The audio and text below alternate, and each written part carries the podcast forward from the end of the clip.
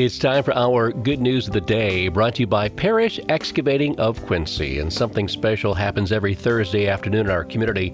Coldwater United Methodist Church, the site for the Mary and Martha's Diner. It's a free dinner every Thursday from 4 until 5:30 for those who are in need or who would like to share a fellowship. The goal of the Mary and Martha's Diner is to offer a weekly meal providing nourishment and fellowship to all guests. It's absolutely free, but donations are accepted. The Coldwater United Methodist Church, located at 26 Marshall Street. You can check out their menu online too at coldwaterum.org. So, whether it's for you or someone you know who could use a meal or some fellowship, it's the Mary and Martha's Diner every Thursday afternoon from 4 until 5:30. And that's our good news of the day, brought to you by Parrish Excavating of Quincy. Thankful to have the opportunity to bring you the good news on AM 1590 and FM 95.5 WTVB.